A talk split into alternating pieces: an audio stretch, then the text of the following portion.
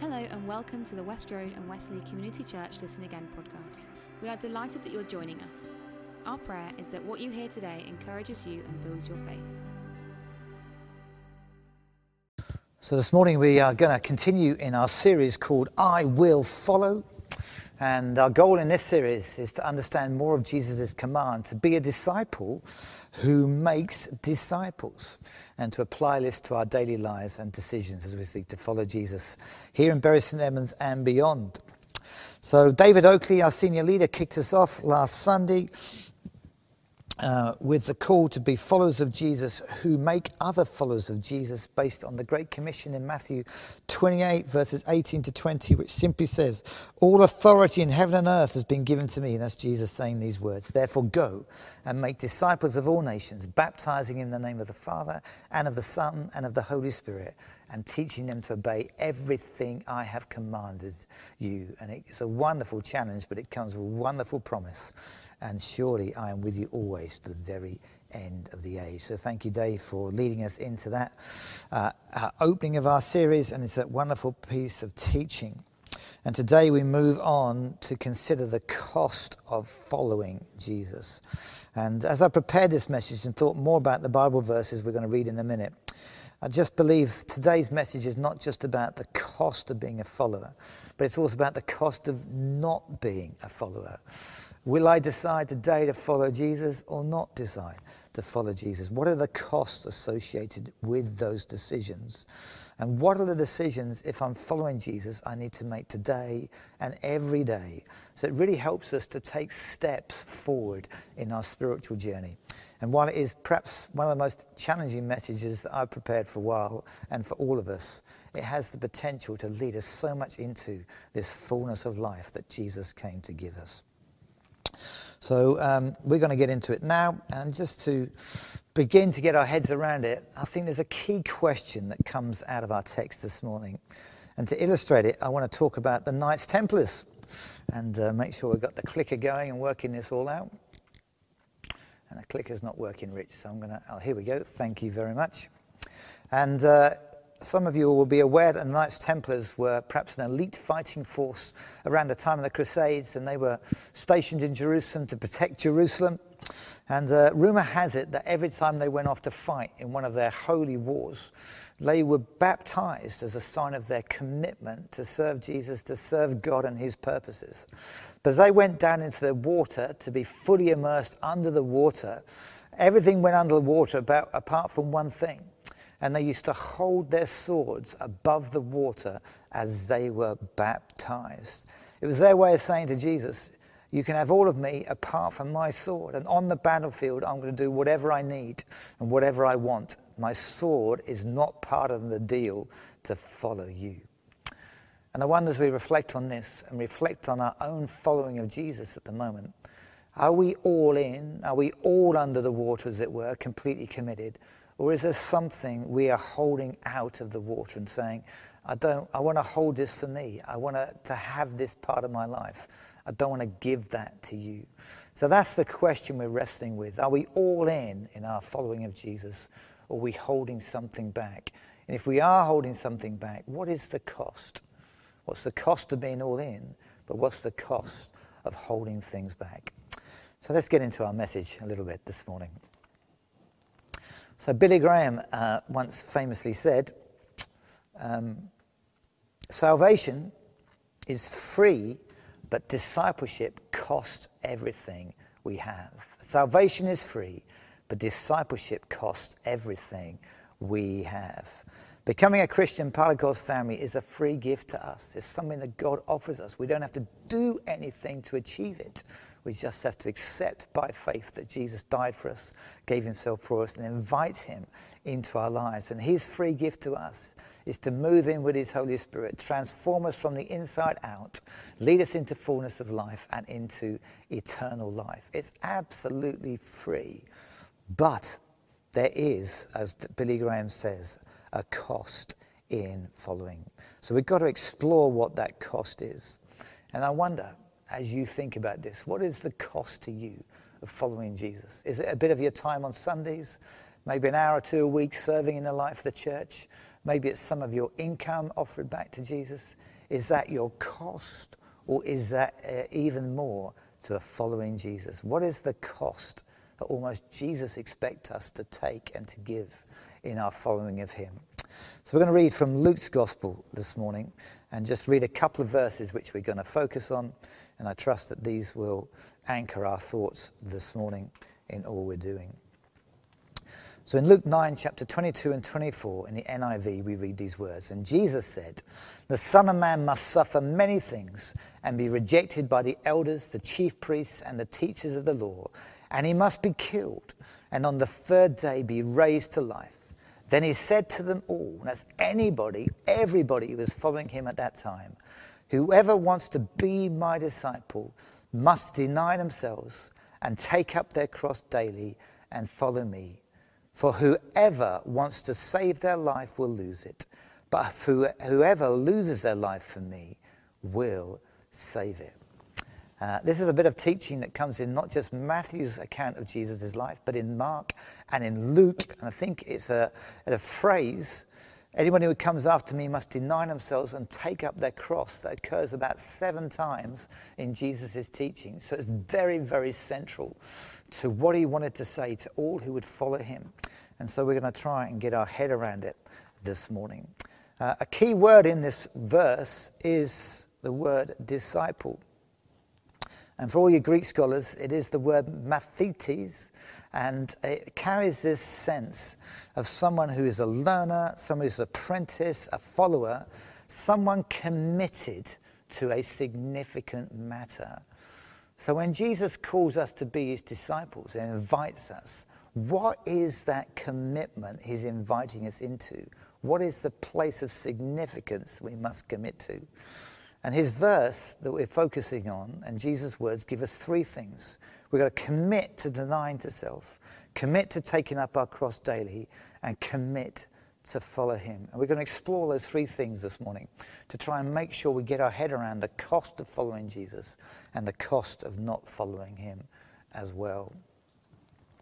So let's move on and look then at what it, Jesus meant by this expression to deny self. Well, we live in an age of self fulfillment where we believe we have a right to seek and to get the most pleasure and happiness out of life. So, what does Jesus mean when he calls us to deny self? Does Jesus mean we need to be willing to give up chocolate or ketchup or even Netflix if you're, you're doing that in your preparation in the season of Lent for Easter? Well, he's not saying we need to deny ourselves our personality and our temperament we can't help being an extrovert or an introvert and some of the ways our character responds in life. And Jesus is not saying here that maybe desire is a bad thing either, because God has created us with many positive desires to love, to give, to serve, and ultimately to worship. But as Jesus is saying, we have to take seriously our self orientated desires, our selfishness. And to explore this a little bit further, I've first got an illustration then we need to get into a bit of Paul's teaching. Well, it was my birthday last week, and uh, my family discovered a new way of organising Graham's birthday present. They came to us and said, Well, I think the family needs a new TV, Graham, so would you buy yourself a birthday present, which really is for all of us? Bit of a cunning plan, that I thought. But actually, I thought it was a great plan because, uh, as they know, they, they know I love gadgets. And it was a good opportunity to have something new in the house and something that blessed everybody. And we're already using it really, really well. But I got into this new TV. I suddenly was working on my computer one day and I have a little monitor attached to my computer. And suddenly I thought, this monitor doesn't look so good anymore. The picture's not as clear as the new TV, the colors are not as bright, the text is not as sharp. And I'm thinking, oh, I need a new monitor for my TV. And before I knew it, I was searching online for a new monitor. I haven't bought one, I've resisted it, by the way. And it made me realize that desire can just, one desire can lead to the next desire because desire is infinite. In some ways, it's never, ever satisfied. And you may experience this in your life. Somebody gives you a new shirt, for example, and before you know it, it doesn't match your jeans. You need a new pair of jeans. And then all of a sudden, it doesn't match your belt. You need a belt. Oh, and it doesn't go with these shoes. I need a new set of shoes. Uh, and before you know it, you've bought a whole outfit. And the thing about desire, it is never, ever satisfied. So, where Jesus is going with this is we've got to look out for some of these desires that can lead us into just a life that's all about me and self rather than about Him. And Paul helps us in some teaching Galatians to really explore this further. He says in uh, Galatians 5, verses 16 and 17 in the New Living Translation So I say, let the Holy Spirit guide your lives then you won't be doing what your sinful nature craves. The sinful nature wants to do evil, which is just the opposite of what the Spirit wants. And the Spirit gives us desires that are the opposite of what the sinful nature desires. These two forces are constantly fighting each other, so you are not free to carry out your good intentions. So there's a real battle in all of our lives in following Jesus. And we have to work out which set of forces we're going to follow. And we have two forces that release desires in our lives. We act on those desires, we get fruit that's either sinful, negative, that hurts God, hurts those around us, hurts ourselves, or we get fruit that develops into the character of Jesus that blesses God, blesses others, and blesses ourselves. The first force in our life is our old sinful nature. Some older versions call it the flesh. It's the cravings, the old passions, the old desires to satisfy self, to please self. And if we act on those desires, we'll end up in a mess hurting those around us. But then, if we're Christians, we have the gift of the Holy Spirit, a force who works in our lives to help us to want what God wants, to help us to choose to do God's will in our lives, and to become like Jesus. When we act on the Holy Spirit's desires, good things flourish from our lives. So, one of the ways to work out which force we are tracking with in our lives is to look at the fruit from it. Is there negative fruit coming out of our lives that doesn't bless God and others? Or is there positive things coming out of our lives? And as Christians, our following of Jesus, Jesus says, is we've got to deny this selfish life, this self orientated desires, these cravings and passions that come out of our old lives. And Paul takes us one step further in his teaching here in Galatians in terms of what we've got to do with them. He says, in verse 24 in Galatians chapter 5, those who belong to Christ Jesus, those followers, those disciples of Jesus, have nailed the passions and desires of their sinful natures to his cross and crucified them there. So, here, what we get a bit of an understanding of what Jesus is saying when he's saying, deny ourselves. We have to deny these old passions and desires that flourish in our lives from time to time and we have to nail them to the cross. And it's a wonderful picture. What to do with these old desires? We've got to get ruthless. They've got to be killed. They've got to be crucified. We've got to consider them dead because we're not going to respond to them anymore. We're going to respond to the life giving Spirit who changes us from the inside and out. So I want to know as we start on our journey of following Jesus how are you getting on with this? This week, have you sensed yourself denying something that comes out of your old way of living? And you know, I can't go that way. Or have you got to the place where you tolerate some of these old desires that become part of your discipleship? And you've got this mix and mash of following Jesus where you're doing a bit of following Jesus, but you're also doing a bit of living for yourself and your old desires. Jesus says, if we're going to follow him, We've got to deny ourselves. And that's where the first cost comes in, in our discipleship. The next one comes in in his next expression, which is to take up our cross. What on earth does this mean? I think we live in a world where we've lost sight of the meaning of the cross. A cross, for many people today, has become a fashion accessory. And apparently, it's cool for men, particularly, to wear a cross in their ears. I'm thinking maybe Dave Oakley and I need to get serious about this fashion trend and get a little, little cross in our ears. But uh, one of the challenges of just the fashion accessory, uh, accessory cross is we've lost a, a sense what it really means, the cross, and what it really means to carry our cross. One author put it to carry our cross is our cross is his cross, Jesus' cross. And what Jesus did with it, he carried it to a hill called Golgotha outside the city wall of Jerusalem, and then he died on it. This carrying of a cross has a sense of dying. And perhaps uh, uh, one of uh, an older theologian by the name of Dietrich Bonhoeffer helps us a lot with this meaning because he said, when Christ calls a man, he bids him come and die. To carry a die, to carry a cross, has got a sense of death to something in it. So, what dies when we follow Jesus? What is he asking us to die to? Well, there's both a literal sense to this, to this carrying a cross and a metaphorical sense. The literal sense is a physical death. Those who read this in the first centuries of following Jesus after Jesus had gone back to heaven knew that as they, they were putting their lives on their own to follow Jesus, they knew if they stood up for Jesus, just as Jesus went publicly and carried his cross public to the cross, if they owned the name of Jesus publicly, carrying their cross was to put their lives on, their, on the line. And we know the early disciples and many in the early lives of the church were martyred. They lost their lives for following Jesus. So there's a literal sense when Jesus is saying, deny yourself and take up your cross. It means to put all on the line, even our lives.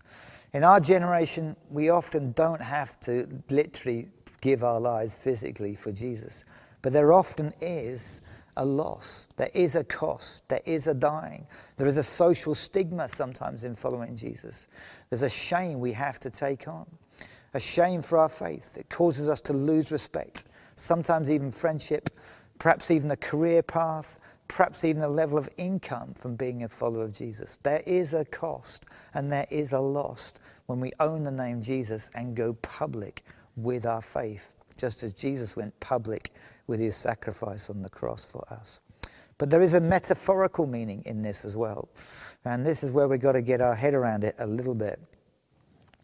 And so um, the phrase take up your cross pictures a criminal who is forced to carry his own cross to his place of execution.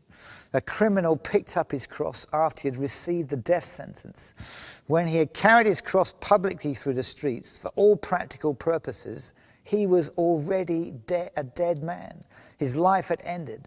A man on his way to his execution was forced to abandon all of his earthly dreams, his ambitions, and hopes. And here we start to get a sense of what Jesus means in our lives. Jesus has already asked us to deny our old self. Here he takes it even further in our discipleship.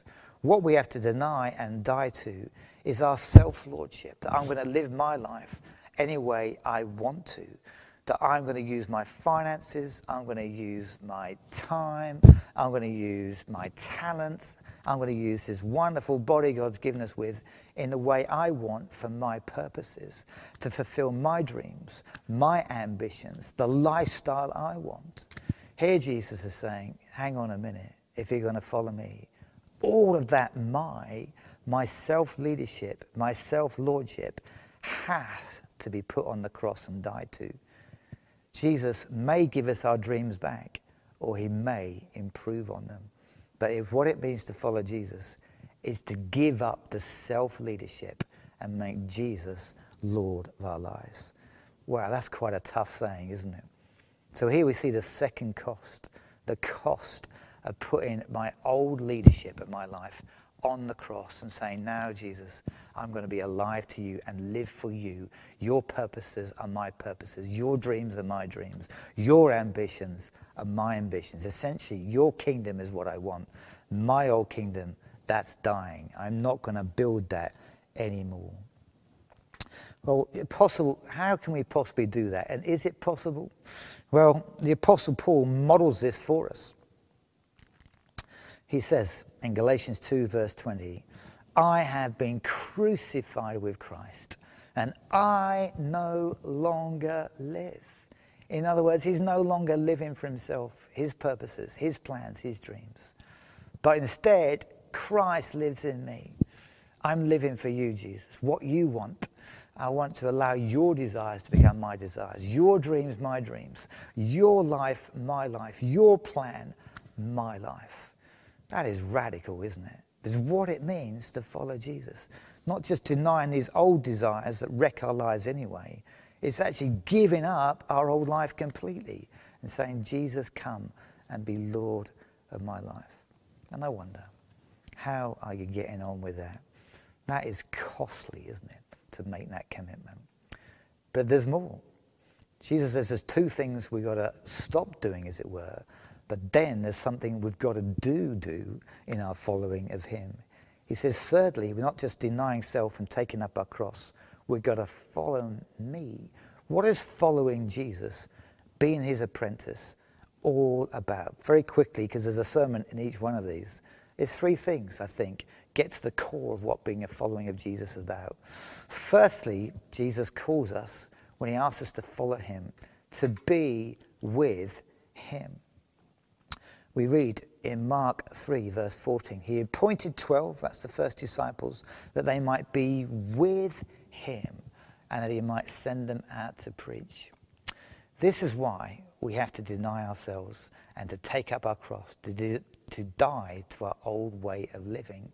Because if, we, if we keep being me and keep living for ourselves, we're never going to want to be with Jesus because we're so full of ourselves and what we want. To be with Jesus, we've got to bin that old way of living and say, Jesus, I want to walk with you. I want to know you more. I want to have the joy of a relationship with you. And that's what it means to be a follower. We put relationship with Jesus, being with him first amongst all the other things we do in life. And we're only going to get there if we stop living for self. So that's the first thing we've got to follow. What it means to follow is to be with Jesus. And we want to do that daily, don't we? By taking time to be with him, to pray with him, to worship him, to thank him, to take time just to know him and just enjoy all he is. This is our great privilege, the gift of a relationship with Jesus. The second thing he calls us to do in following, what does it mean to be a follower of Jesus? Is to become like him.